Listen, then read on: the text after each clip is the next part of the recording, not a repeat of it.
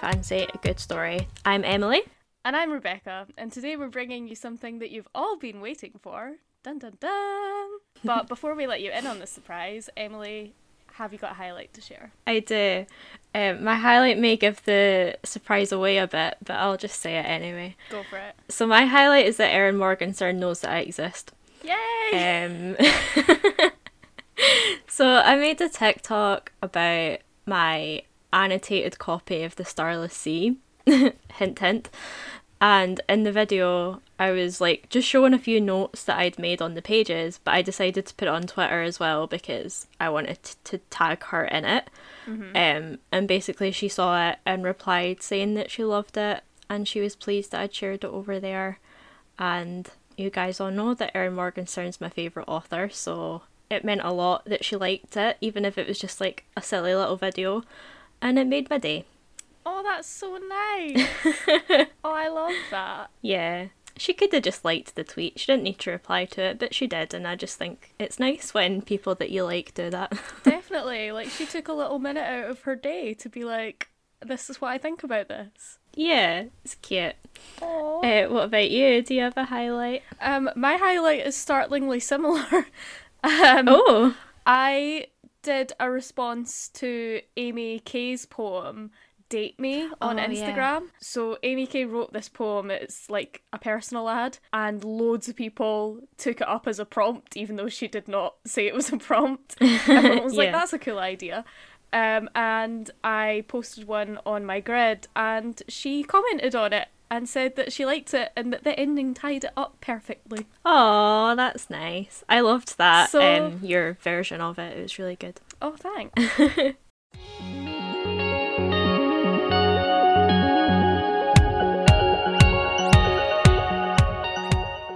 What are you infatuated with this week, Emily? So I am, surprise, surprise, infatuated with The Starless Sea by Erin Morgenstern. Woo!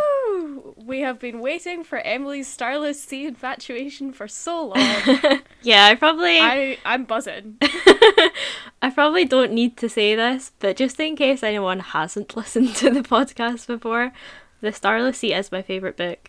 I read it in January of 2020, and it, like, not to sound dramatic, but it literally changed my life.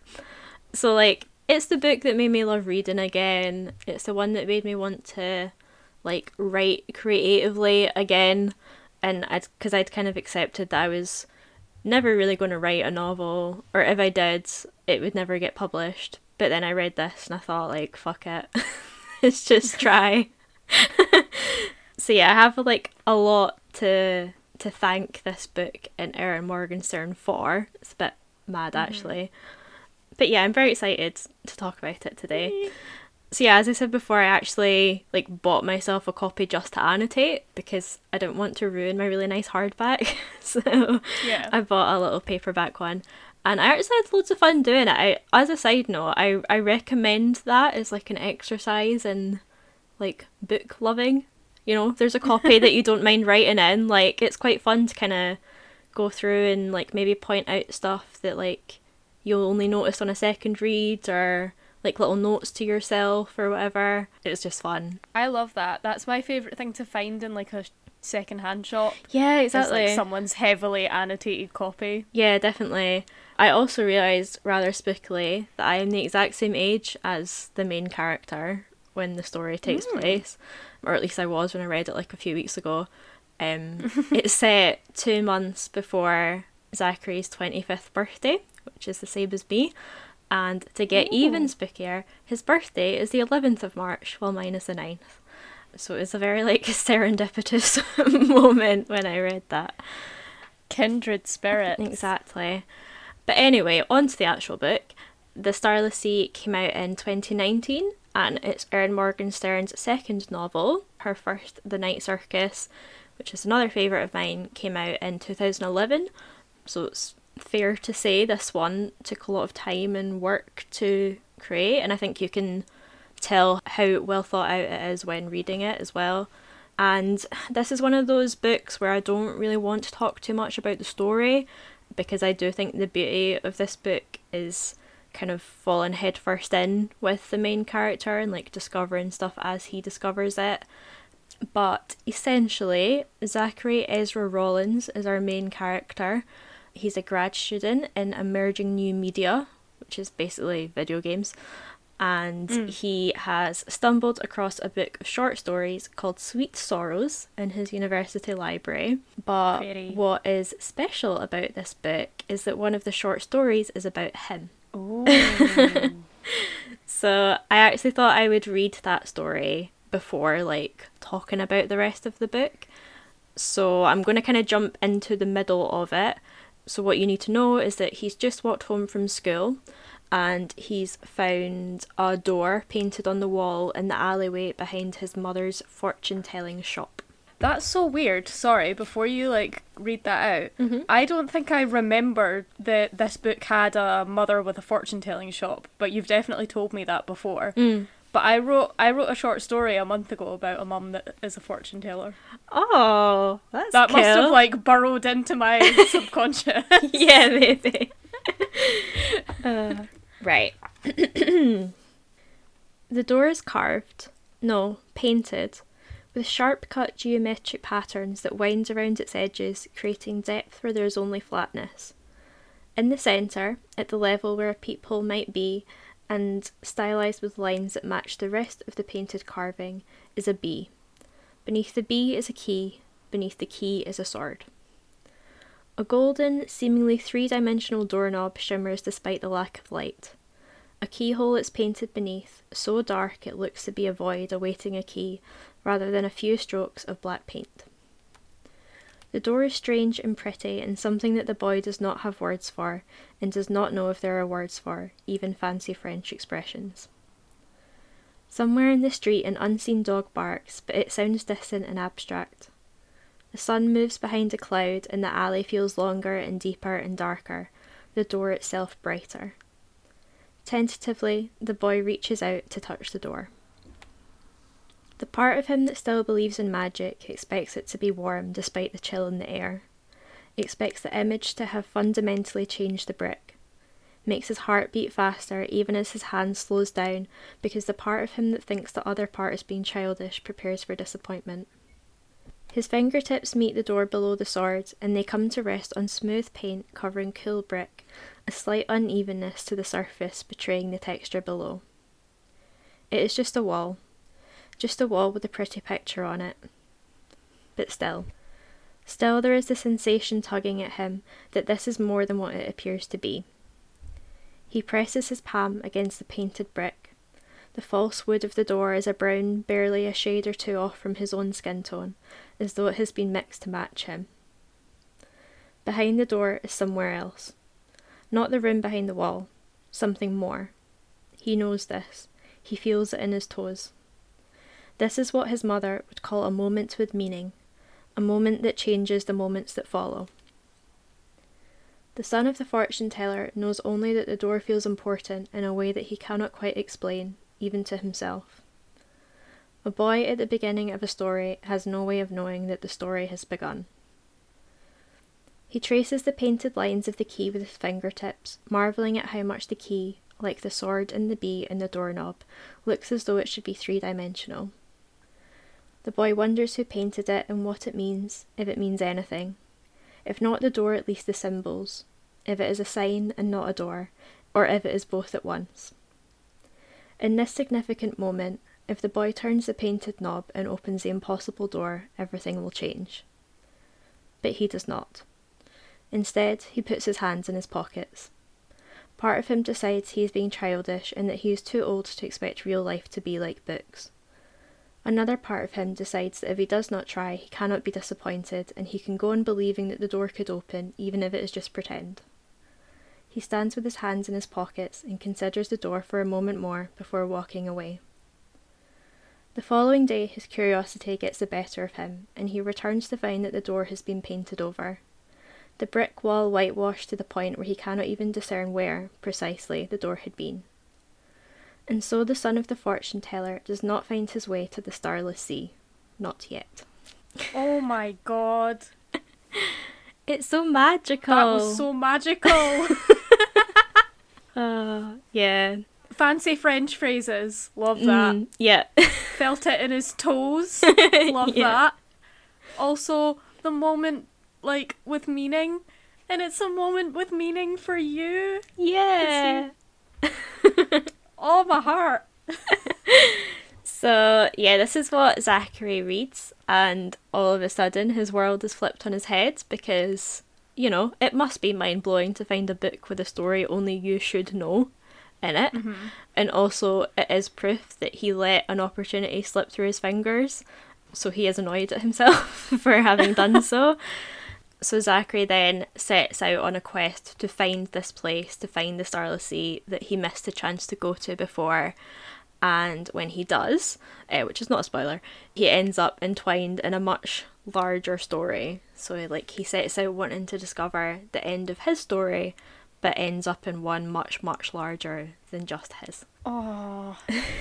I feel like this book would wreck me if I read it. Yeah, I honestly, I think I have written this in my little script at some point, but like, if you like books, you like, you will like this book. Like, it's, oh, it's so good. So yeah, this is like also a good moment, I think, to point out the writing itself. It's obviously very beautiful, very lyrical, very whimsical.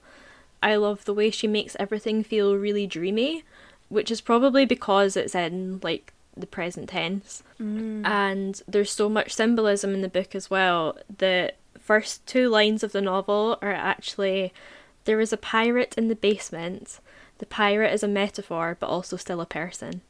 I love that. Yeah, like you'd like that. So yeah, Oh my god, that's so good.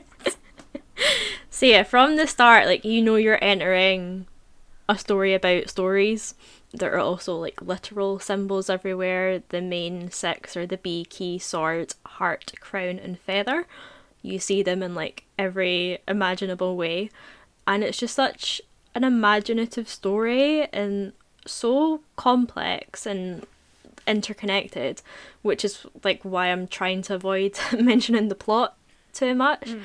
I just love it so much. I'm going to say that a lot today. Apologies. I mean, we're we're called infatuated. You have to know. So, I thought I would share an example of the kind of magical realism aspect of this book. Morgenstern is wonderful at weaving the magic into the everyday, at making normal things feel whimsical. And I have a scene here between Zachary and a character called Mirabelle.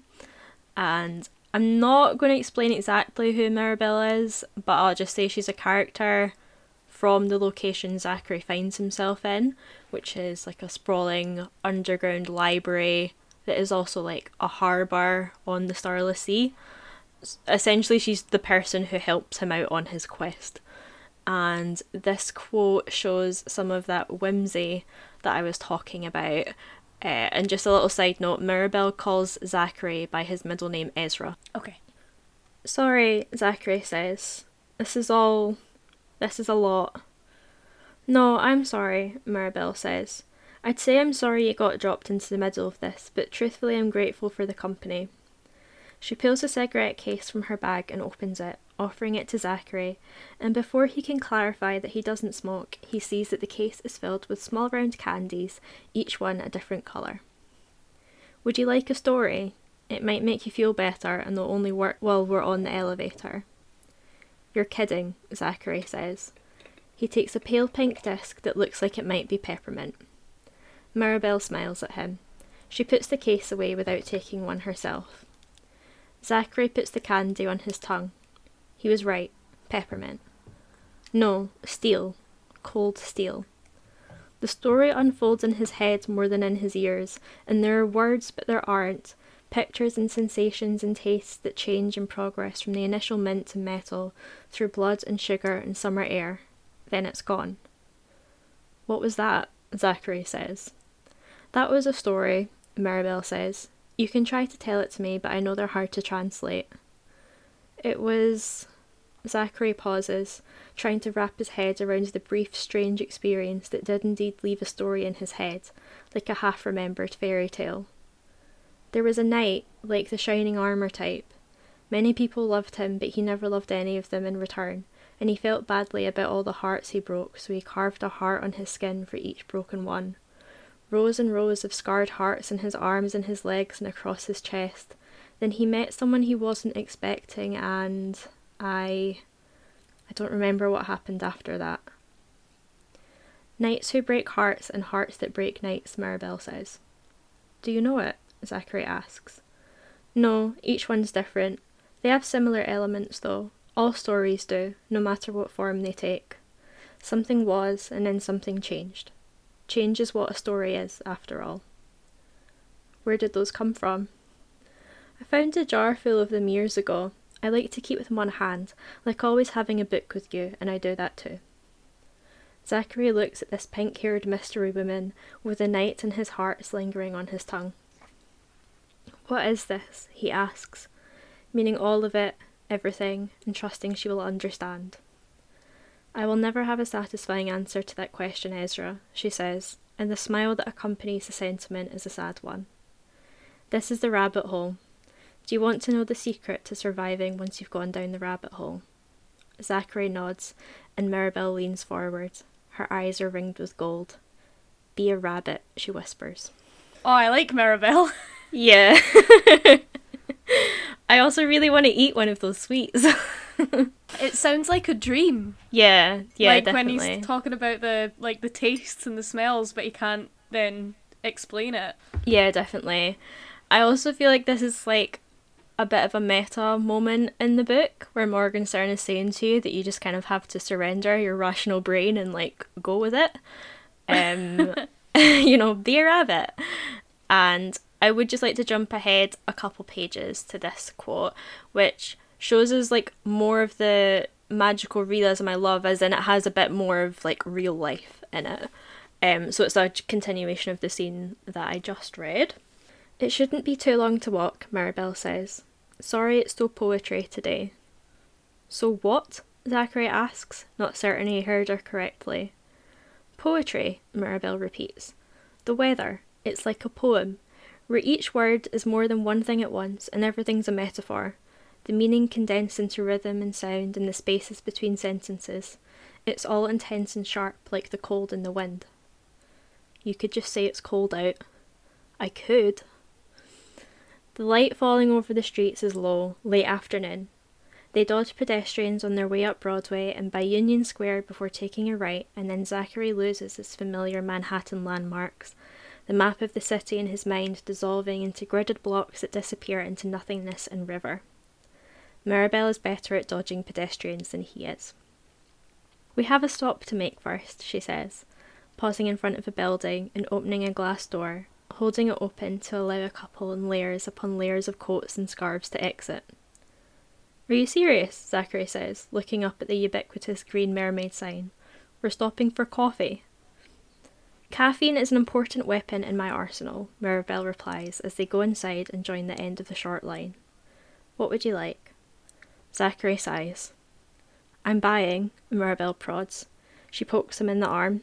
He doesn't remember when she put on knit fingerless gloves, and his own freezing extremities have glove envy. Tall skim milk matcha green tea latte, Zachary says, annoyed that warm beverages actually seem like a good idea given the weather with its cold poetry. Got it, Mirabelle replies with a thoughtful nod like she's sizing him up via his Starbucks order. He's not sure what matcha and foam say about him. Everything seems normal, standing in line for coffee, the floor damp with melted slush, the glass case filled with neatly labelled baked goods, people sitting in corners staring at laptops. It's too normal. It's disconcerting and making him dizzy, and maybe once you go to Wonderland, you're supposed to stay there because nothing will ever be the same in the real world, in the other world, afterward. Afterworld. He wonders if the maybe students, maybe writers typing on their computers would believe him if he told them there was an underground trove of books and stories beneath their feet. They wouldn't. He wouldn't. He's not sure he does. The only thing keeping him from writing the whole thing off as an extraordinary hallucination is the pink haired lady next to him. He stares at the back of Mirabelle's head as she investigates a shelf full of travel mugs. Her ears are pierced multiple times with silver hoops. There's a scar behind her ear, a line maybe an inch long. Her roots are starting to show near her scalp, a dark brown, probably close to the colour of the wig she wore at the party, and he wonders if she went dressed as herself.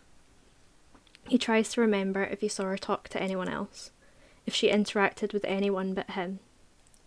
He couldn't have made up this much detail on a person. Imaginary ladies can't order coffee at Starbucks, probably.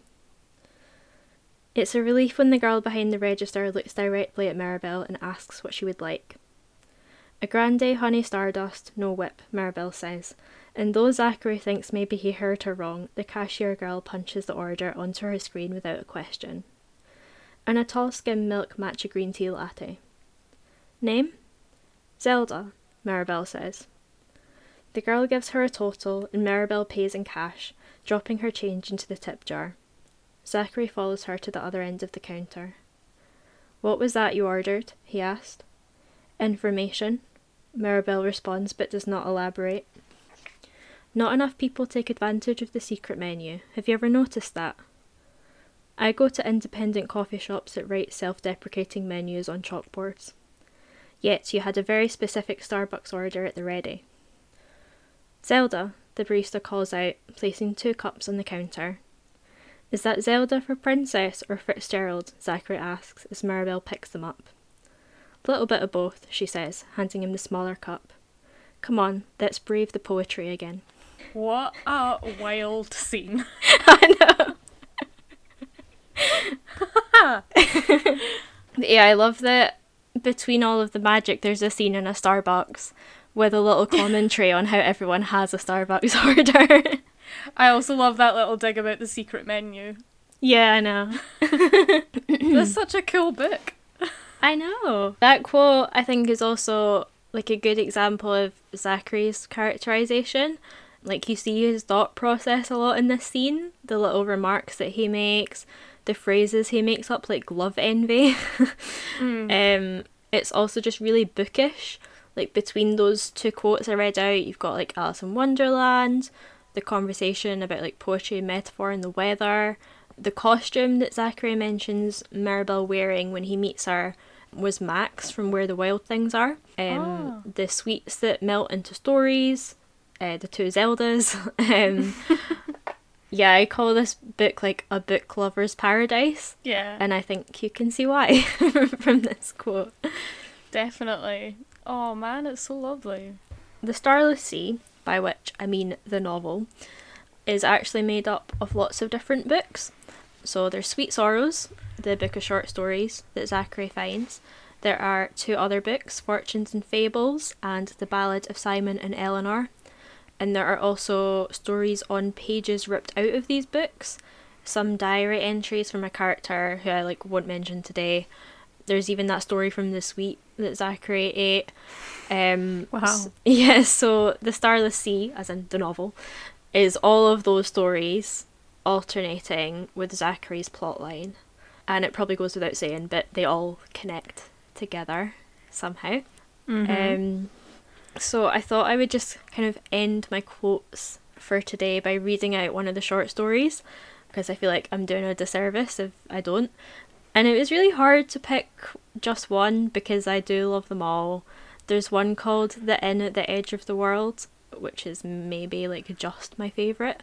Mm. Oh but even then, I change my mind a lot. The one I have selected was mostly picked for length, to be honest, but also because it's one that I don't think you need to have too much understanding of the world to get it. Okay. So this one is called The Three Swords, and it's from the book Fortunes and Fables. So are these like I don't know what the book word for this is, but are these like diegetic books where there are they are books that Zachary encounters, or are they books that are in the book but that he doesn't encounter. No, he reads all of them. Yeah. Right. Yeah, so this is the three swords. The sword was the greatest the smith had ever made, after years of making the most exquisite swords in all the land. He had not spent an inordinate amount of time in its crafting. He had not used the finest of materials, but still the sword was a weapon of a calibre that exceeded his expectations. It was not made for a particular customer, and the smith found himself at a loss as he tried to decide what to do with it. He could keep it for himself, but he was better at crafting swords than at using them. He was reluctant to sell it, though he knew it'd fetch a good price. The swordsmith did what he always did when he felt indecisive. He paid a visit to the local seer. There were many seers in the neighbouring land who were blind and saw in ways that others could not, though they could not use their eyes. The local seer was merely nearsighted. The local seer was often found at the tavern, at a secluded table in the back of the room, and he would tell the futures of objects or people if he was brought a drink. He was better at seeing the future of objects than the futures of people. The swordsmith and the seer had been great friends for years. Sometimes he would ask the seer to read swords. He went to the tavern and brought the new sword. He brought the seer a drink. To seeking, the seer said, lifting his cup. To finding, the swordsmith replied, lifting his drink in return. They talked of current events and politics and the weather before the smith showed him the sword. The seer looked at the sword for a long time. He asked the smith for another drink, and the smith obliged. The seer finished his second drink and then handed the sword back. This sword will kill the king, the seer told the smith. What does that mean? the smith asked. The seer shrugged. It will kill the king, he repeated. He said no more about it. The smith put the sword away and they discussed other matters for the rest of the night. The next day, the swordsmith tried to decide what to do with the sword, knowing that the seer was rarely wrong. Being responsible for the weapon that killed the king did not sit well with the swordsmith, though he had previously made many swords that had killed many people. He thought he should destroy it, but he could not bring himself to destroy so fine a sword. After much thought and consideration, he crafted two additional swords, identical and indistinguishable from the first. Even the swordsmith himself could not tell them apart. As he worked, he received many offers from customers who wished to purchase them, but he refused. Instead, the swordsmith gave one sword to each of his three children, not knowing who would receive the one that would kill the king, and he gave it no more thought because none of his children would do such a thing, and if any of the swords fell into other hands, the matter was left to fate and time, and fate and time can kill as many things as they please and will eventually kill them all. The swordsmith told no one what the seer had said, lived all his days and kept his secret until his days were gone. The youngest son took his sword and went adventuring. He was not a terribly good adventurer, and he found himself distracted, visiting unfamiliar villages and meeting new people and eating interesting food. His sword rarely left its scabbard. In one village, he met a man he fancied greatly, and this man had a fondness for rings. So the youngest son took his disused sword to a smith and had it melted down, and then hired a jeweller to craft rings from the metal. He gave the man one ring each year for every year they spent together. There were a great many rings. The eldest son stayed at home for years and used his sword for duelling. He was good at duelling and made quite a lot of money. With his savings, he decided to take a sea voyage and he took his sword with him, hoping he might learn as he travelled and improve his skills. He studied with the crew of the ship and would practice on the deck when the winds were calm, but one day he was disarmed too close to the rail. His sword fell into the sea and sank to the bottom, impaling itself onto coral and sand. It is there still. The middle child, the only daughter, kept her sword in a glass case in her library. She claimed it was decorative, a memory of her father, who had been a great swordsmith, and that she had never used it. This was not true. She often took it from its resting place when she was alone, late at night, and practiced with it. Her brother had taught her some duelling, but she had never used this particular sword for duels. She kept it polished, knew every inch, every scratch. Her fingers itched for it when it was not nearby. The feel of it in her hand was so familiar that she carried the sword with her into her dreams. One night she fell asleep in her chair by the fire in the library. Though the sword rested in its case on the shelf nearby, she held it in her hand and she began to dream. In her dream, she walked through a forest. The branches of the trees were heavy with cherry blossoms, hung with lanterns, and stacked with books. As she walked, she felt many eyes watching her, but she could not see anyone. Blossoms floated around her like snow. She reached a spot where a large tree had been cut down to a stump.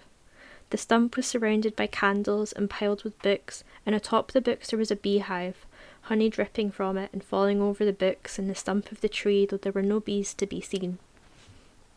There was only a large owl perched atop the beehive, a white and brown owl wearing a golden crown, its feathers ruffled as the swordsmith's daughter approached. You have come to kill me, the Owl King said. I have, the swordsmith's daughter asked. They find a way to kill me, always.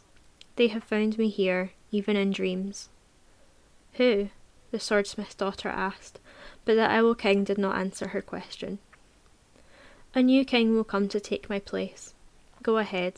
It is your purpose. The swordsmith's daughter had no wish to kill the owl, but it seemed she was meant to. She did not understand, but this was a dream, and such things make sense in dreams. The daughter of the swordsmith cut off the Owl King's head. One swift, well practiced swing sliced through feather and bone. The owl's crown fell from its severed head, clattering to the ground near her feet. The swordsmith's daughter reached down to retrieve the crown, but it disintegrated beneath her fingers, leaving naught but golden dust. Then she woke, still in the chair by the fire in her library. On the shelf where the sword had been, there was a white and brown owl perched on the empty case. The owl remained with her for the rest of her days. Ooh. That's quite spooky. Yeah. Know, I love it because it does feel like a fable. Like, it feels like a very old story.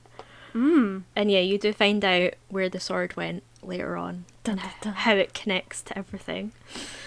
I love that like structure in a fable of like the three children go off and do their thing as well.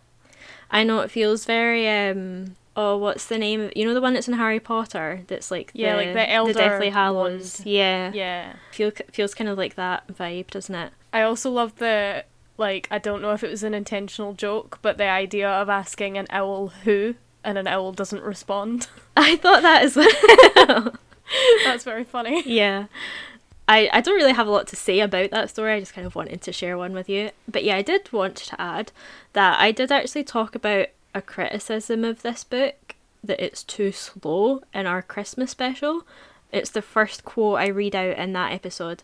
And I talk about why I disagree with that criticism and how it's purposeful that this book is quite a slow burn. Um, The point is that Zachary's meant to be exploring, and there's lots of context given about that in the book. So, like, when I see people criticize it for that, I just feel like they haven't paid attention, you know? Yeah. So, yeah, I didn't want to, like, repeat myself too much today, but if you are interested in hearing about that, go listen to that episode. Basically, if you don't like the book, that's cool. We all have different opinions, but I will defend it if you say that, like, you're disappointed that it's slow, because it is. You're literally told it's going to be. anyway. You can not like it, but you'd be wrong. No, you're not. You're not wrong to not like it, but I just think that's a bad criticism because Yeah. y- it's set up from the start. You know. yeah, it's Um, intentional. You can't criticize a book for carrying through its own intention. Yeah, yeah, exactly. But anyway, I think what did make me connect with this book is like Zachary's personality and his kind of worries about life. Like he's kind of questioning what path he wants to take and he's impatient that he doesn't know the ending and he wants adventure. He wants to be transported into a novel. So I just think it's so wonderful that Morgenstern's written a book where that's what the main character gets to do. It's just total escapism, which I love, but it's still got its roots in like real life and real worries, which I think is what makes it like a compelling read. And as I've mentioned before, I love stories that are about stories and mm. storytelling, and this book is all about that. And it really does explore like every kind of storytelling imaginable. It's nice as well. You said he was like a grad student, right? So yeah. he's older and I saw a tweet the other day that I just agreed with so much that was like every coming of age story that were that is labeled coming of age is about Mm. like 17 year olds but I feel like when you actually come of age it's like when you're 20 to 25 Yeah, no, I totally agree with that, and I think that's why new adult is like a genre that's been a thing now. So this would fit into new adult. Um, like Ninth House, which I talked about last week, that's like new adult. Like the the book that I'm writing is new adult because I could have made it YA, but I'm like, actually, the stuff that he worries about is stuff that I worry about, and I'm 24. So, Yeah.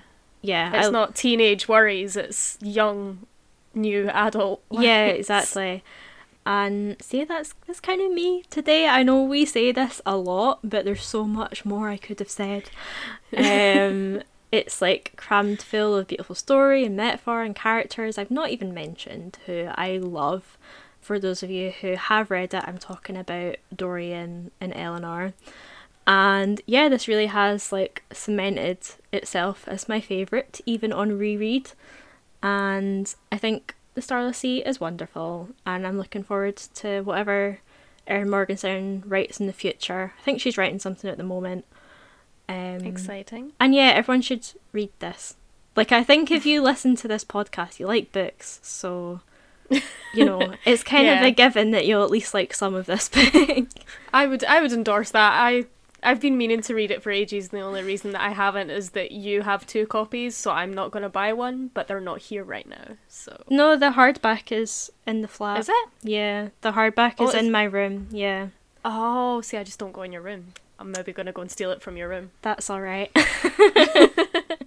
uh, so yeah, thank you for indulging me for however long that took to talk about this book. Shall we move on to your infatuation this week? Sure. So my infatuation this week isn't a singular book because to be honest, I've been reading all of Emily's novels that she's already talked about on the podcast. But in between all that, I've obviously still been keeping up with my poetry. Mm-hmm. So what I thought I'd do this week was read some poetry that I think is pandemic poetry. Oh, okay. And I don't mean by that poetry that's been written during the pandemic. Basically, working in the news and also just like living in the world, it can be really hard not to get overwhelmed by just all the things going wrong. yeah. And obviously, that's been magnified by the pandemic, that feeling of like overwhelm, because not only is the world even more on fire, but everyone's own individualism is heightened because we're literally isolated. Mhm. So, because loads of people are in that situation, I think this feeling of being separated from reality because of reality is really prevalent. Mm. And I thought that I would just share some poems that either like reflect that feeling or soothe that feeling. Um, Okay. Because I've been I've been reading a lot of them lately, and I thought other people might want them too. Yeah, I love Um, that. So yeah, a lot of these were written before the pandemic, which I find comforting because it reminds me that the world was always a lot. like even Yeah. before the world was a lot. So it's especially okay to feel like the world is a lot right now.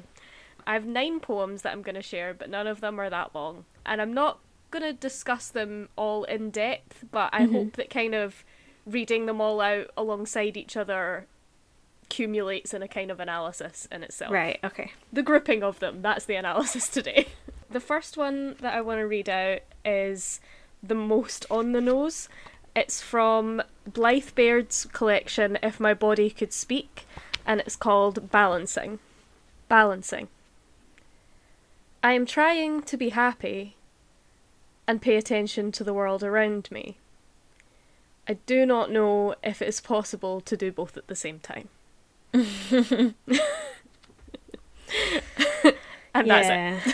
I think you shared that one before, um, like I definitely on have. Instagram or something. Yeah, because I remember that one. I I don't think I need to explain why I come back to that poem literally hundreds of times a year. But um yeah, same girl. yep. And the second is by Phoebe Stuckes or Stooks. I don't know how you pronounce her last name. So I'm sorry, Phoebe. But anyway, it's from her debut collection Platinum Blonde, which I got as a Christmas gift and absolutely devoured it in one day. It's honestly stunning. And I just wanted to say it is perfectly titled because not only does it have all the like polished old Hollywood glamour of like a platinum blonde, Mm. but all the way through it deals with like a tension between toughness as in platinum and softness as in blonde Ah. in like modern femininity. It's such a clever title. um, and Phoebe is a year younger than me, I think, your age, and I Yeah. actually want to be as good as her when I grow up. So, anyway, this is a poem called Fox, and it is a pandemic mood. Okay. Fox. I'm usually hanging around in dressing gowns, buttering toast and calling a friend to complain about poetry or the government. It's a rough time to be young or to care about anything, so I keep wandering through London looking for something to do. I rattle around these streets like an urban fox in my second hand fur, eating junk out of polystyrene. I don't like to follow the thick grey artery that leads to my flat where I live with myself. I keep telling myself that crying in cabs could be glamorous if I did it correctly. I am doing my best with bad nights and bad love. Honey, it's difficult. Oh. And I love that one because Yeah. it's just it's so witty, but that um that last line just honey is difficult. I was like I feel so seen. yeah, definitely. That's a very much a mood for our generation. Yes. the next one I want to read is a little bittersweet. It's called Career Path of a Nine Year Old, and it's by Jeremy Radin. And I read Oh. another poem of his from the same collection, Slow Dance with Sasquatch, on the Christmas special. oh yeah, I really liked that one. Honestly, everything he writes is like absolute escapist porn, um, which is probably why I've been rereading it so much. Mm. But this poem to me is about when you're a kid and you want to like be everything, but you're Mm. stuck just being a kid. And that kind of helplessness in the Yeah. face of wanting to do everything is a vibe. Career path of a nine year old after Mindy Nettifee. I want to be a wolf. I have a book with them hunting moose in Alaska. I hunt lizards on the soccer field while everyone else plays basketball. I can outrun any lizard, or even deer, or even anybody in my whole grade except Donald C., so I want to be a baseball player like Rickey Henderson. He steals all the bases. I want to steal the voice of Kevin. I want to steal the words he calls me. One day they'll run from my bicep muscles and get scared of my face paint. One day I'll body slam him right when they shoot out of his mouth, so I want to be a wrestler. I practice sleeper holds on the pillows when it's past my bedtime. I can't sleep because there's a force field around my bed that keeps the sleep out. Which I even told the doctor with the green sweater who makes me draw pictures and only has nine hairs that make his head look like a super, super shiny zebra. And he said he could help, but I don't know what the little orange pills can do about a force field, so I want to be a force field specialist. Maybe when I'm a grown up, they'll have real life force fields. I wish they had them now. I wish I had one when my friends dared my little sister to punch me in the face on the baseball diamond. I bled like someone in a shark movie. I bled like I had a bull shark, also known as a Zambezi shark, trapped in my face, eating its way out of my face, and then everyone laughed and I couldn't turn invisible no matter how hard I closed my eyes, so I want to be a wizard. Then I'd have invisibility powers and other powers like flying and wisdom and a pet dragon who wouldn't let anyone else laugh at me. His name would be Raptor Laser Death Volcano Raiden. I love dragons. I can draw the ones that live in the hills next to the freeway. We moved away from my old house and I brought them with me and now they guard my room. They have arrows for eyelashes that can shoot and grow back, and scorpion tails made of diamond material, but black diamond material, because black is scary, and the tail can shoot poison or acid, and they have teeth made out of laser beams, and instead of just normal fire, they breathe bats that are on fire, and they can control them with telepathy. The only thing scarier is Ritalin. He's a little yellow knight. He cuts off their heads and buries them in the dirt, so I want to be a paleontologist. I always lose things. Maybe I could dig 'em up. If I dig deep enough, maybe I could find things other people lost too, like how mummy and daddy used to love each other, and I could even put it back together, but I wouldn't put it in a museum. Maybe it got buried when the big earthquake came, the one that broke my grandma's house, and my friend's house, and the houses of everyone else standing on the streets of Chatsworth like dropped ice cream cones. I wish I could gather all of them up and keep them safe. I have so much room, so I want to be a house. But I'm bigger than a house, so maybe I could be a library, and everyone could come in and read about things so amazing they'll forget about all the things they lost. And then maybe when they're done and looking for something new to read, they'll stumble upon that book about wolves, the one that says how they talk to each other better than we do, How they're not talking to the moon like I thought, but to each other, teaching the other wolves everything they know about what goes on in these old dark woods. So I want to be a wolf. I want to be a wolf so when my little sister asks me why everything is changing and what's out there, and why does God keep running away and coming back and running away and coming back, and why do our hearts do this even when we don't ask them to, I'll know exactly what to say. Oh my god. oh, I love that. I mean, obviously, my favourite bit is about like the library and the wolves because it's me, but like, oh, that was so like magical and childish, but like real. yeah, I know, it's so emotional. It was that line I wish I could gather all of them up and keep them safe. Yeah. That I'm just like every time that I go to work and like I read all these stories about all the bad things happening to people, I just hear that line. Oh. like I just wish it would all stop. Oh. It's such a beautiful poem. He's honestly this book is amazing. Even if you're not a poetry person, like you can see from that it's such a fun Mm. like energetic book. It's not it's not a serious book, but it has a lot of serious moments in it. Yeah, and it feels like there's a lot of storytelling in it, which there Mhm. obviously is in lots of poetry, but I think if if I'm being like very very general, like Mhm. uh, so, you know, some people look at poetry and think like, oh, it's just a bunch of words and metaphors, and it's a bit too like, oh, I don't under- I don't understand it, but like that. There's Yeah. obviously a lot of depth to it, but it's like it's an easier story to follow. Yeah, it's narrative poetry. Yeah. Most of it is. It's not like yeah, it's not like impressionist or abstract poetry like where they just say an image and that's it. Yeah, yeah. It's it's got a whole story. Oh, I love it so much. Okay. Gathering myself after that. The other thing, by the way, that I love about that poem is that I it has very little punctuation and I hadn't decided to read it like fast and then slow, but it just Mm. makes you do that. Mm, yeah. It's it's written really well. So the next two are both from Sabrina Benaim's book Depression and Other Magic Tricks because I obviously can't do a poetry section without bringing this book in. The first one is called The Loneliest Sweet Potato and it's probably one of my top 3 favorite poems ever. So, here we go.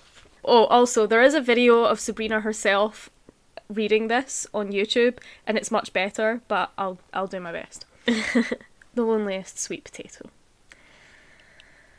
I am at the grocery store because I feel sad. I feel sad because nobody is in love with me. Nobody's in love with me, but everybody loves me. Everybody loves me because I'm good at making people feel good. I'm good at making people feel good because I've had a lot of practice on myself. Practice on myself because I feel sad a lot. I feel sad a lot, but when I make people feel good, I feel good for a little bit.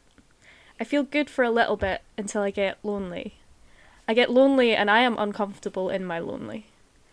At the grocery store, I practice trying to make myself feel good by pretending I am a regular person buying her groceries and not a very sad person trying to distract herself from crying. Crying gives me a headache. Headaches make me want to crawl into bed. Crawling into bed is what sad people do. What sad people do when they are lonely looks a lot like me at the grocery store. At the grocery store, I feel sad, but I look just like everybody else while picking out avocados. Or lemons, items no one refers to as comfort food. Comfort food makes me want to crawl into bed. Crawling into bed reminds me of two things I am sad, and I am alone. I am alone in the grocery store, moving slow in the condiment aisle. In the condiment aisle, important decisions are made, and everybody knows it's perfectly acceptable to stand around for too long. Stand around for too long, and I will begin to tap dance. Tap Dance Lonely in the Condiment Aisle is a great title for a book, I think, as I wait in line to reach the cashier. The cashier seems surprised when I ask her how her night is going. Her night is going okay, she says. She says nothing else except cash, credit, or debit. She waves goodbye. Goodbye is the saddest word I know. The saddest word you know is my name. My name walks around at the grocery store and feels less sad. Less sad because at the grocery store, at least nobody knows there is nobody in love with me. I do love that one as well. It's so. It's not nice, but it's so it's almost like a lullaby. It's kind of it's so comforting. Like yeah. even though it, the I suppose it's not comforting, but the way she's written it is. I think it's like because it's A about loneliness and B it's about like seeking connection and doing normal everyday things, Mm. which we obviously can't do. It's very pandemicy to me. Mm. But also the structure is it is that it feels very like repetitive and lulling, which is how this year feels. And so I think it's almost like listening to a sad song when you're sad. Yeah, yeah. Like it make it makes you feel better. Yeah. because at least you can like you know that someone else is sad. yeah. But the second poem I want to read from this book is a little bit more whimsical, and to me, it speaks to the fact that escapism in art and fantasy has just become a full on survival technique this year. Okay. It's called So My Friend Tells Me She Identifies as a Mermaid. So my friend tells me she identifies as a mermaid, and I'm like, girl, I saw The Little Mermaid. Even she did not want to be a mermaid. So I guess my question is is it just easier to look at yourself in the mirror if you're not human? Does that make it easier to pretend you don't have depression because depression is exclusively human?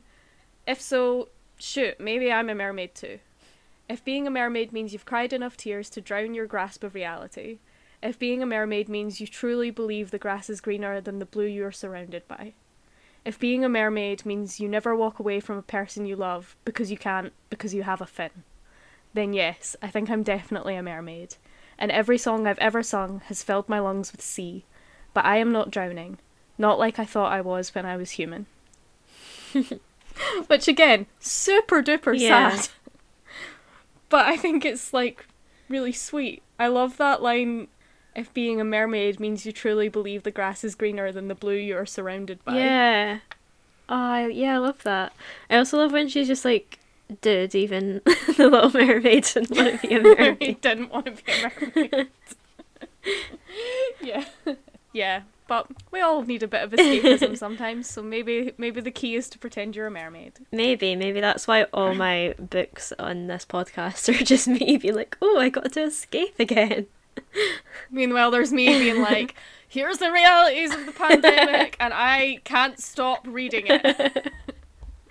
So, this next one is from Phil Kaye's collection, Date and Time, which, as you'll imagine, has a lot to do with memory and the passage of time and growth. So, you can see how I'd get lockdown vibes. But this poem, Summer slash New York City, is one that I've come back to a lot over the past year because I think so many people, including myself, have taken the time to like fall in love with their surroundings again Mm. because we've all had to. Um, and I think that's been one of like the sweeter and more romantic parts of this whole nightmare. Yeah. So this is a little poem to celebrate that. Summer slash New York City. There is something about walking in New York City in the plump lilt of August with a pair of mediocre headphones blasting I Know What You Want by Mariah Carey and Busta Rhymes that delivers unto you a certain swagger. Or maybe it's just my legs avoiding the sweat dripping onto parts of my body I'd forgotten for a season. Or maybe it is just Mariah hitting the high notes. The holy summer, the goddamn summer. Both this city, a flag unfurling to show the threads it is made of, horchata, snow cones, sidewalks that become a catalogue of small prayers. Praise you, well dressed family from Spain. The Whitney Museum is that way. Praise you, man on Christopher Street with your fishnet skirt. Praise you, 14 year old boys on bikes who tell me to watch your skinny ass when I know they mean please, be careful, do not jaywalk, we care about you and your relatively average sized ass. This city, a staggering mentor, wonders aloud about cocktail at daybreak. This city, a cathedral of evaporation, the sweat rising up my own body, leaving my own body, unkissing my own skin. Is it any wonder our lips feel so lonesome these long evenings? My chest, a pair of glass doors with an ice rink behind, freshly zambonied, its scrapes smoothed over. This city whispers a reckless promise in your ear. I will not forget you. Hails you as king, though you know yourself a pauper. And the street lamps know, and the rooftops know, and the other people know, but they too believe the whisper, a room full of royalty, the season of the untroubled lie, the contented fiction. It is 5:46 a.m. on the Lower East Side. I walk in the dark, yet to sleep. Suddenly, across the skyline, the morning emerges with a strut only an August sun can have. Lights my face and the empty street bellows, I remember you. I just think that's a happy poem. Yeah. you can really picture that one, I think. yeah, it feels like just walking along and seeing Yeah. all of these sights. But yeah, walking and looking at things is a big is a big mood these days because what else is there to do? Yeah.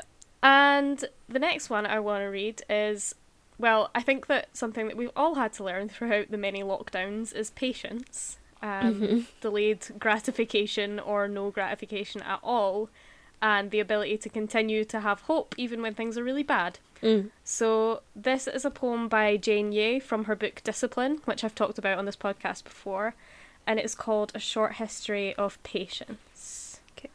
The soft chiffon of the river as it turns out of view.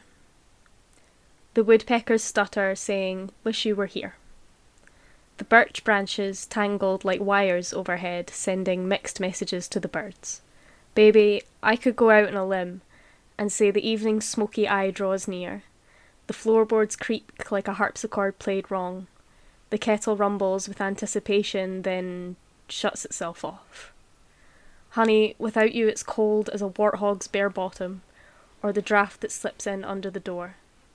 Without you, I'm lonesome as a cricket in a jam jar, chirping till the air runs out. Won't you come home? says the dustpan to the wandering broom. Catch as catch can, say the weeds to the scythe. Ryegrass spreading through the yard like an open secret. The blue line of the horizon like an eyelid closed. Oh. It's very serene. Yeah, it is. I loved It the, feels very patient. The was the first line was it the chiffon of the river. Mhm. I loved that image. Yeah. I love anything that's to do with like fabric on Mm. something that isn't fabric. Yeah. Oh, Yeah. it gets me. And another like funny lockdown phenomenon that I I've really enjoyed has been the like idealized daydreaming of like what we'll do when this is all over.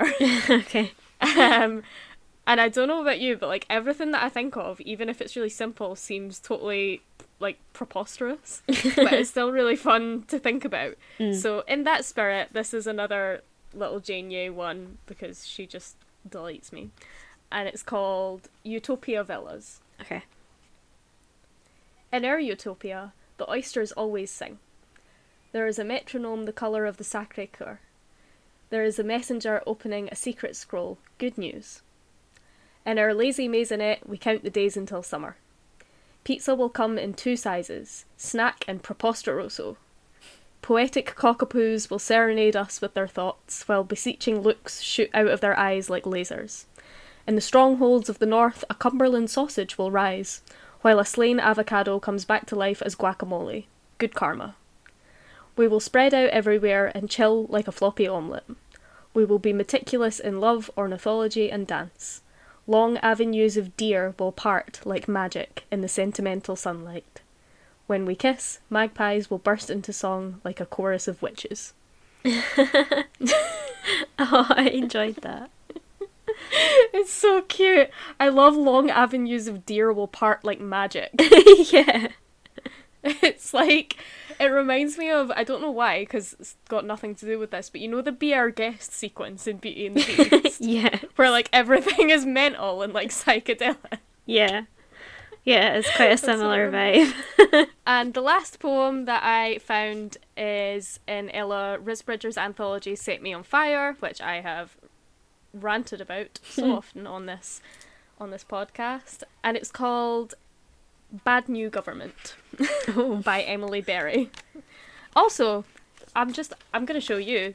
People won't be able to see, but this poem is printed landscape, Ooh. which I don't know why, but something about like the fact that it's always printed landscape and makes you like turn the book round to read it makes it feel extra appropriate for unprecedented times. Mm, mhm. This is called Bad New Government. Love, I woke in an empty flat to a bad new government. It was cold, the fridge was still empty, my heart, that junkie, was still chomping on the old fuel. Vroom, I start the day like a tired motorcyclist. I want to go very fast and email you about the following happy circumstances early rosebuds, a birthday party, a new cake recipe. But today it's hot water bottles, an austerity breakfast, and my toast burns in protest. You are not here, of course, but you live in me like a tiny valve of a man. You light up my chambers. Later, I will call to tell you about the new Prime Minister, the worrying new developments, and about how I am writing my first political poem, which is also, always, about my love for you. Oh. Yeah, Yeah.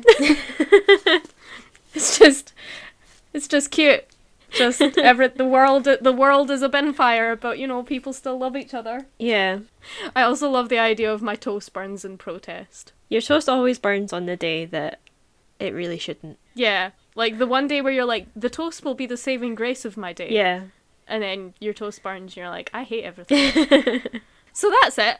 I hope that everyone enjoyed Pandemic Poetry Corner. I know it's not a fun thing to think about, but I hope that at least one of those had a line that made you feel seen, or made you smile, or made you cry in a cathartic way. I think a lot of them were quite hopeful, like at the at the heart of it. I don't think you've.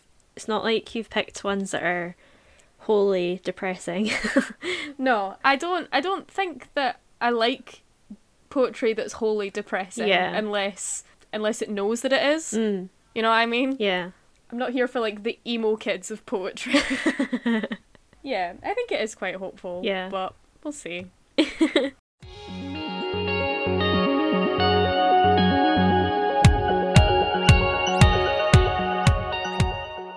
you have any writing chat to share with us this week? I do. My big writing news is that I finished the first draft of my novel. Yay! Is exciting. It's the first time I've ever finished anything so big. Um, Congratulations! Thank you. I started writing it in February last year, so it has taken like almost a full year, about 11 months. Definitely feeling proud of myself. And Definitely. what I thought I would talk about today is like the plans I've set up for the first redraft, just in case anyone else is in a similar Mhm. situation and has never done this before and doesn't know what they're doing. The first few steps I've like just completed. One of those was to like read through the draft in its entirety without changing anything. I like read Okay. it as a reader rather than as the person who is writing it what I did do was like just leave comments for myself, just using like the little word comment feature. Just Mhm. things I could maybe like add to scenes mostly, because I know that for most of my redrafting, I'll be expanding on things rather than cutting things. And I'm also really lucky that I have our friend Stephanie reading over my work too, so she's basically going to do the same, read through the first draft and like give me feedback on it. And I also set out my timeline a bit more properly. um, I noticed going through that I have multiple cases of me just being like a few days later. So I just wanted to check that all the time it made sense, uh, which is more for Mm. me than like the reader. But I just needed to make sure it was straightened out. And actually, the timeline did make sense, which was fine. That's so I good. don't really have to change anything there. And yeah, really the rest is just to kind of go through scene by scene and write. I jump about a lot when I'm writing, both like creatively and academically. But I am going to try and approach it as like linear as I can. I'm not really going to like promise that to myself because if I get inspired by another scene, then I'm going to go work on that. Mm. But I'm going to try and sort of go through from the start. As I said, I've never done this before, so I don't really know if this is how it's going to go, but that's what I've planned to do. And I am actually quite excited to go back and redraft. There was a part of me that was terrified that I would finish this draft and hate it and like never touch it again. Mm. But thankfully, that isn't the case. I do actually like it. I think that's half the battle is when you actually like your own story. yeah like the the story is all there now the plot is all there the dialogue's all there but now i get to make it pretty and Mm. make it more descriptive and i do kind of get to do the fun stuff now like it's going to be a lot of words that i have to add but it's like all the fun words now Yeah, all the like playing with different metaphors, and, Yeah. like making all your symbolism match up and Yeah, yeah, exactly. like. Um, so yeah, I thought I'd just give you guys a wee update. If you do have any tips, like please feel free to to send them in if anyone has ever redrafted a novel before. But yeah, that's me. That's so cool. I'm so inspired that you've finished it and like your redraft. It's just so cool. Like it's obviously you know people do these things all the time because there are books all the time. Yeah, But I've like seen you like I saw you start it yeah, like, like in our house I and now it's done. And I'm like, oh my god, she she really wrote a book. I know. Yeah, it feels like it does feel like an achievement. I don't think you realize how much work it is until you're doing it. Like, Mhm. I mean, we have friends who've done it as well. Like, they've all written first drafts, and they all, like, I know this isn't true, but they all seem to have done it so quickly. But I don't know if maybe it's just because time is quite different when you're looking at someone's social media than when you're doing it yourself. So yeah, definitely feeling proud of myself As you this should. week. Thank you. What about you? How's your writing been? It's been alright. I haven't been doing a lot because I've realised that January to March is not a productive time for me. Mm, Um, no. and it never it never is. And I was super prolific in December, like I wrote loads, and then it got to January, and I've just sort of decided to accept that my brain's natural rhythm is to be not so serious now, um, and that by the time that it gets to like spring, I'll be inspired again. yeah, And that's been quite a nice thing to realize is to be like, because I used to panic that if I didn't just work all the time, that I would lose it mm, yeah, and like never go back to but like I know that I will. I'm like I, I will, so it's fine. In the meantime, when I'm taking a break from all of my serious writing, I had put a call out last episode to our mm. listeners to send in their moments of city magic to help me build a little fun idea that I'd had. And some of you did, which was amazing. So thank you for that. good. And so I decided what I'd do this week is not read out the finished product from any of those ideas because I haven't finished with them yet, mm. but to read out a little prologue that I wrote to kind of set up the premise of what I'm doing. So that'll hopefully give people an idea of what I might do with the stories that they'll send in. Okay. So I'll read out this little prologue and then I'll talk about it. Most of the time, people choose a city. They watch it from afar for a while, like a lonely child on a playground watches skipping rope games, chewing her plats, until they've watched for so long that their feet decide they simply must go over and try to hop into its rhythm. I don't know, reader, if you've ever tried to approach a knot of girls on a playground and join their skipping game. If you have, we needn't revisit it. If you haven't, this book may not be for you. As I was saying, most people go to a chosen city for love or for money, armed with journey squash succulents and a resolution to buy more tailored trousers, and they spend one horrible day falling out with all their friends as they haul a couch up a narrow staircase, only to find it is too wide for the doorframe. They wonder if they've made a huge mistake that first night, and about one night every three months for the rest of their time there. But mostly they are fine. They go to work. They take pictures and buses. They kiss on balconies and they notice the view. They may even stay long enough to rouge the cheeks of that awful couch day with some giggly nostalgia over Sunday lunch. They live. Eventually, they die or move. But then there are others, the ones who didn't choose, who were born to the city or who were simply passing through and somehow never left. The ones for whom the walls seem to open, the pavements slope and bend to lead them always further in. The dangers who can walk safely in the middle of the night, and the angels who somehow look just right in the most coveted window seat in the coffee shop. They seem to already have the dance of the city stored in their feet. They never get lashed by the ropes. To the untrained eye, they are unremarkable. To the observant, infuriating. See, most of the time, people choose cities. But sometimes, cities choose people. And that's where we come in. Many think we died out with the rise of concrete and glass, but many are usually wrong.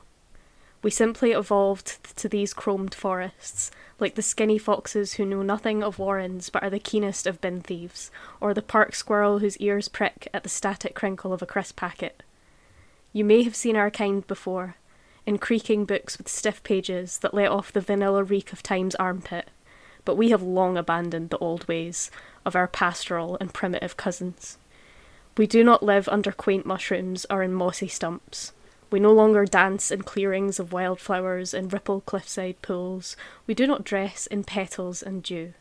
We are not out for your name or your firstborn, no.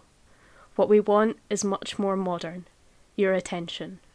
We are the urban fae, and reader, if you've found us, it's because we found you first. Oh, I love it so much. so this project stems from, as I said the last time, me thinking about all the ways a city can be magical. Mhm. And I love the idea that just as we have forest fairies and water nymphs and whatnot, there could be these new modern kind of urban sprites which create magic in a city. Oh, So the idea, I've said like book in that prologue, the idea isn't a serious one. It's not like a novel or even a like short stories. The idea is like a series of episodes or monologues, each from a different character who embodies a different part of the urban fae world. Mm. And I wanted to do this because although fantasy isn't my main genre, I a thought it was a cute concept. Mhm. And it's a way for me to work on two things that I want to improve on, which is world building and creating voice, but without worrying about some huge overarching plot. mm, mhm. So, if anyone wants to contribute to this, please do send in your moments of urban magic. And what I'm going to try and do is create an urban fae creatures story around it in a way that fits into this world. Oh, Um, I love that. Do you yeah. want to give a couple examples again, just in case anyone hasn't heard the last episode? Yeah. So um, I think the example that I gave last time was I went on a night out, I lost a lipstick. A few days or a week later, I was walking past a wall that I always walk past, and it was perched, like fully cased up, intact in the wall, like at eye level. and it was mine. it was my one that I had lost. Um, and it was just really strange and bizarre and cool. And someone else had said, like, even the moments where you're walking somewhere and all of a sudden every light, every pedestrian crossing is green Yeah. as you approach it, and like you just think, oh, that was magical. Like, I managed to get all the way from one end of the city to the other without stopping. Oh, I love this idea so much. yeah, I'm excited about it. I think it's going to be really fun. So, I mean, I could say that I'll try and do one per episode, but I maybe won't get that done. Mm. But I thought it would be a cool thing that I could share now and then, Yeah. and it'll keep me from getting into a total slump while Yeah. giving me a break from like my big projects. Definitely. Sounds fun. It is fun.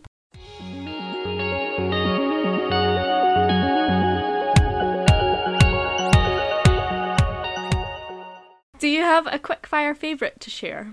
I do. My favourite this week is a podcast. It's one I've actually been listening to for a few months now, but I'm finally getting round to shouting it out. And it is Off Menu with Ed Gamble and James Acaster. This is a comedy podcast about food. So each episode, a guest comes into the dream restaurant and gets to pick their dream starter, main dessert, side, and drink. And it's always super hilarious. Usually ends up with some kind of argument because everyone has very specific food opinions. Um, Yes. But it's also just so wonderful to listen to because everyone has food memories, which is really what the podcast is about. The memories that we attach to food. People often pick specific meals, so like from restaurants they've been to, or their mum's cooking, or like maybe even their own cooking. Everyone tends to have a story connected to whatever dish they pick. Um, Yeah. And while I've been home with my family, like we've had multiple conversations about what our dream menu would be, and I don't think any of us have settled on it yet. Oh, I love that. So it's also just a fun conversation starter, this podcast. but yeah, it's really funny. It's also super interesting. I love Ed Gamble and James Acaster. I'm not like hugely into sort of stand up comedy. I used to be into it a lot more. But those are two who's like I've seen their specials and stuff on I think James has ones on Netflix and Ed Gamble has ones on Amazon, I think, and they're really Right. funny. I recommend them if you do like stand up. So yeah, it also does make you hungry when you listen to it. I will warn you. that sounds amazing. yeah. I might listen to that. You know, I'm not a huge like I I hate branching out of my podcast. I know. I do enjoy food. yeah, it's like I it's such a because podcasts can be very niche, but that just seems like one that I don't see how you wouldn't like it. Do you know what I mean? Like, because Yeah. it's everyone has food thoughts. what about you? What's your quickfire favorite? My quickfire favourite is a Netflix series which I absolutely gulped down last week called Teenage Bounty Hunters. Oh yeah, Um, it is as ridiculous as the title sounds. Basically, it follows. I'm not going to give away any spoilers, don't worry. It follows 16 year old twin sisters, Sterling and Blair, who are very upper middle class suburban Christian girls in Atlanta, Georgia. And these are clean cut but like extremely intelligent girls. The premise is they get into a scrape and end up falling in with their local bounty hunter, a hermit of a man who owns a frozen yogurt shop in the Okay. town. So there's 10 50 minute episodes. They follow the girls as they navigate a double life of bounty.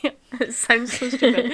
a double life of bounty hunting and then like high school Bible fellowship and boyfriends and sex and schoolwork and family issues. Um, Okay. And it is equal parts heartwarming and hilarious. I'd say that if people are fans of Jane the Virgin, there's a lot in common here. There's like the whole navigating religion and faith in a modern world, which is quite interesting. And there's themes of like self discovery, but there's also like mental telenovela type far fetchedness. Um, it's honestly a delight from start to finish. There's not one single character that doesn't get fully fleshed out, and there's no one in it that like it, you really really hate. Mm. So it's just nice to watch. And the thing that I've loved most about it, and if anyone else has watched it, please message me because I need to talk about it. Is the way that the sisters are portrayed as their age. They are like very exuberant and like a Mm. little bit naive because they're 16, right? And a lot of the time in shows, 16 year olds are made to seem older. Yeah, Um, these two are not. they're not made to seem older, but they're never made the butt of the joke for that. It's like part of their charm that they're allowed Mm. to be like young girls and still have very like real intelligent thoughts and emotions. yeah. Oh, I like that. Yeah, I I don't actually know if you would enjoy it because I don't know if it would be a bit too stupid for your taste. Like Yeah, I've that I- I, definitely- like sitcoms more than you. Yeah, like I've definitely seen it on Netflix and been like, mm. I don't know, mm. but But um, I'd say it's like it's done in a way that's like really wholesome, but also just really funny. It's yeah, really witty. So you have made it sound like way more interesting than like it did to me when I just like saw it on Netflix. Like, the title of it, like, it's funny because the title of it makes it sound like a really crappy like yeah, show. You know? It sounds like a bad show, but it's like it's so self-aware Mm. of like this is a stupid premise. And the characters are so self-aware, where they're like, "This is a stupid thing that, that we're Okay. doing." well, I do like that that. it makes it fun. It's a delight.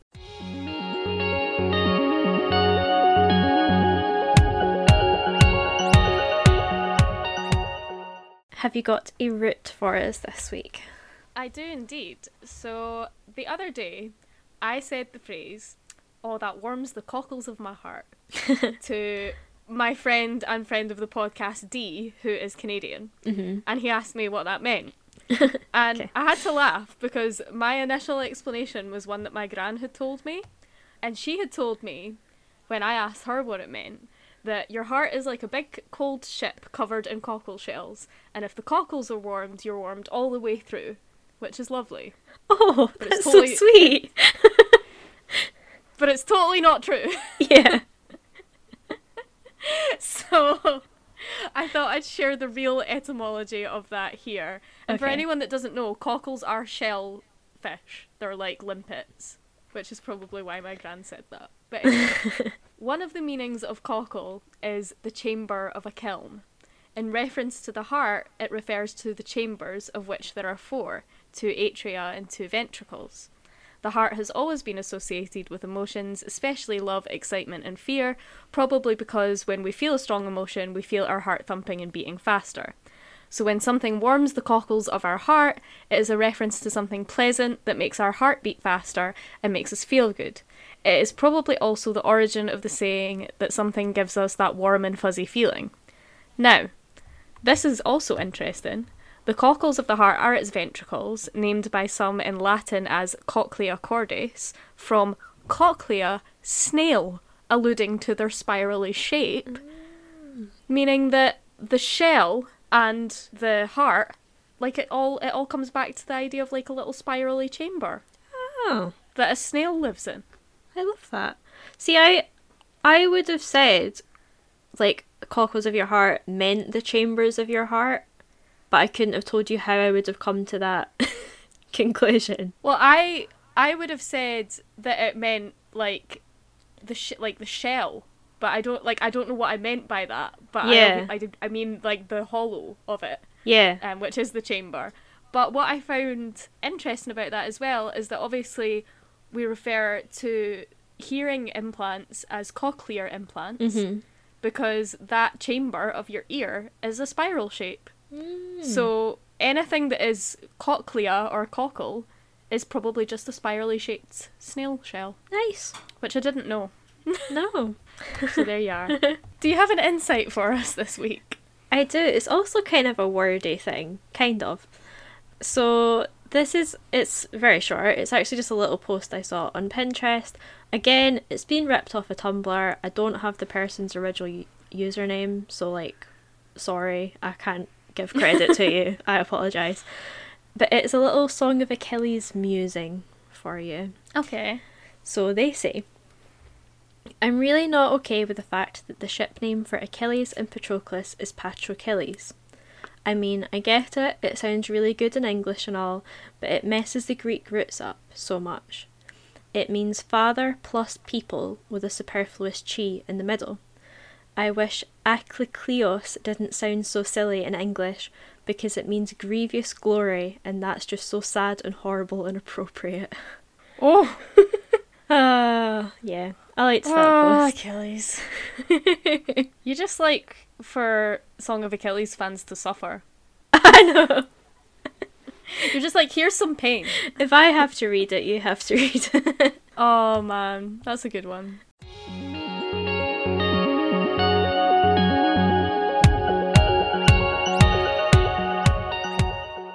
Do we have a question this week? we do. This is an interesting question actually because it kind of relates to your pandemic poetry, sort of. Mm. The question's from Rhiannon. Your Rhiannon. Oh, as, my Rhiannon. as I call her. and she has asked opinions on coronavirus, lockdown, etc., being used as the plot or part of a plot in a novel. It's kind of. I don't have a problem in general with real life being used in media because, like, that that's how you tell stories, you know, you use real mm-hmm. life stuff. But I am pretty shocked at the speed in which I've seen this happen. I'm actually thinking about a film rather than a novel, but I don't know if you've heard about Songbird. No. It's out on Amazon and it is about like a mutation of COVID that has destroyed the world essentially. And I just think at this moment in time that's very distasteful. Yeah, that is Um, insensitive and distasteful. yeah, so like I I think I'd be very interested to sort of read some people's reflections on the pandemic, you know, in fiction or whatever, maybe in a few years' time. But Yeah. I would not enjoy reading it right now. I think that I think it's cheap to use COVID in particular as a plot device because that's just capitalizing on its I don't want to say popularity, Mm. but like, you know, Yeah. its ubiquity. You can easily use the narratively interesting parts of this experience such as lockdown or isolation or like disease and you can transpose that into a different story yeah. Yeah. I it does agree. not need to be COVID. It does not need to be that close to the bone. Yeah, I'm really curious actually to see how Cassandra Clare's new book, Chain of Iron, turns out. So that's out next month. Um, And it's the second part in a series. And in the first book in the series, it's already set up a kind of lockdown situation, Okay. which was written pre-COVID. Um, Mhm. I mean, this one may have been written pre-COVID as well. Uh, I don't know what the timeline was for, like when she wrote it, but I'm intrigued to see how that's handled in this book. The fact that Mm. there will have been a real life lockdown in between those the t- the release of those two yeah. books. Oof, that's difficult. I know, so I, I wonder, like, I'm really curious if she changed anything. Like, Mm. if she thought, oh, maybe I need to pull back a bit, or I, like, I don't know. But I again, I don't think that's. I think that is very different from someone writing about COVID. She's kind of done what you were just saying there, where she's brought in the Yeah. idea of a lockdown or like a disease, but it was never intended to reflect real life. Yeah, uh, yeah, that's different. That's just a unfortunate coincidence. Yeah. almost. I think as well something that we were talking in the Good News Poetry group that I go to on Sunday nights sometimes. It was a workshop, and we were speaking about how there's been surprisingly little COVID poetry mm. because it's something that I think everyone was expecting to see flooded like over Instagram, and everyone was kind of like, "Oh no, don't do it, don't do it." Um, Yeah. and there hasn't been a lot, but there's been a lot of like the themes, so a lot of body poetry, um, to do with like health, and a lot of like loneliness poetry, Mm. which you would expect both of those, but no one's directly sort of using COVID. And we were speaking about why that might be, and Sabrina Benaim, who runs the workshop, had said that one of the best pieces of advice that she'd ever heard for writing was don't describe an atrocity with another atrocity. Mm. So a lot of the time in poetry, like you are dealing with something difficult and trying to make it understandable. And she was like, it would be objectively well, she didn't say this, but taking away that lesson, it would be objectively bad poetry to use COVID as a metaphor for something else that's hard. Yeah. Like a lot of the time, bad you can spot bad poetry if someone's like, I don't know, my breakup was like a war. Mm. It's it's two hard, horrible things, and it's too much. Yeah. Whereas if you say like, my breakup was like a broken dishwasher, yeah. that's a lot easier to handle. Yeah. I think as well, like, I just feel like a lot of writers would not have wanted to write about it because it's not No, a very fun happening. it's not a very fun topic either. Like no. I think a lot of the media that we have consumed in the past year has been very escapist. Um, I think that's why Bridgerton did so well, to be honest, is because it's just pure fantasy, like pure escapism. Like hmm there's the, you know there's drama in it, but nothing horrible happens, you know. And I think it's why lots of shows of that nature have done really well. Fantasy I think it- novels as yeah. well, like yeah. There's a there's a discomfort now as well with anything that's set in modern times because, like, everyone's been saying, you know, you watch something that's set from a few years ago and everyone's bustling around, Yeah. and it makes you really uncomfortable to see that many people close Yeah. together. But you can watch Bridgerton or any sort of fantasy thing, and because it's a different world or a different time period, it makes sense to your eyes Yeah. I know it's to see it. I I've not watched this yet, but I've seen the the new season of This Is Us, uh, which is a show that we both Mm. really like. Like they have COVID in it. I've I've seen. Oh. Um, my mum is ahead of us now, watching it. But yeah, she's like there. There are scenes where they are, you know, they're wearing masks to talk to Oh, each other, and like I just don't know how I feel about watching it. But I mean, This Is Us is pretty melodramatic, so like Yeah. it kind of makes sense actually for them to use it. I think they do tackle a lot of like real world issues in a very dramatic They don't really shy away from that. Yeah, but- so like it does make sense, but even then, I I can't imagine. Uh, again, I've not seen it, so I'm just talking out my arse.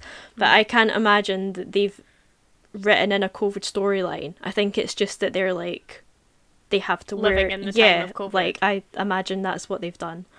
I could be Yeah. wrong. Who knows? But But yeah, yeah, I think that we're probably in agreement that t- it seems not okay to capitalize on the situation when it's still happening. Yeah. Like, I don't think that that's a very respectful thing to do. That would be like, that would be like somebody reading Anne Frank's diary back in the day and being like, immediately, this is a great moneymaker. Yeah. I know. You know? I've seen a few people talk about like because also they made quite a few 9-11 films pretty soon after 9-11 happened i'm thinking of like remember me and stuff like that Mm. but i don't know i'm not trying to like downplay that tragedy because it was absolutely horrific and should never have happened but it seems slightly different in my brain to have like an isolated incident and writing Mhm. stories about that but then having a global you know Ongoing. ongoing like issue that just seems like a very strange thing to want to capitalize on like right now Also, the fact that like you can't tell the the COVID story because it's still happening. yeah i don't know how I it feel like- ends Yeah, I feel like you need to like allow us to survive this, and then then look back and go, okay, what was that narrative? How did that go? And then you could write something about it that Yeah. does it justice. But yeah, it's also kind of how I feel. Like it's the same way I feel about true crime. You know, like if if the people are still alive and the victims' families are still alive, it's just a shady ass moneymaker and it feels uncomfortable. So Mm. if this is still killing people, maybe don't try and make money off of it right now. I slightly disagree with you on true crime because I think if it's the victim telling the story, then I'm Oh, that's kind of all for it. But yeah, no, I, I agree with you. Like, yeah, I think the best word is just like distasteful. I guess. Yeah. Yeah. Very interesting question though. Yeah. I mean, I'm open to being convinced otherwise, though. So if anyone wants to come back at us with an Yes. argument, then please, please do.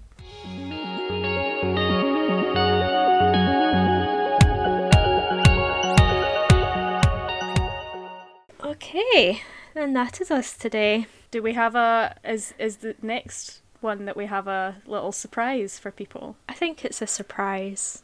I think. Okay. Look forward to that vague announcement.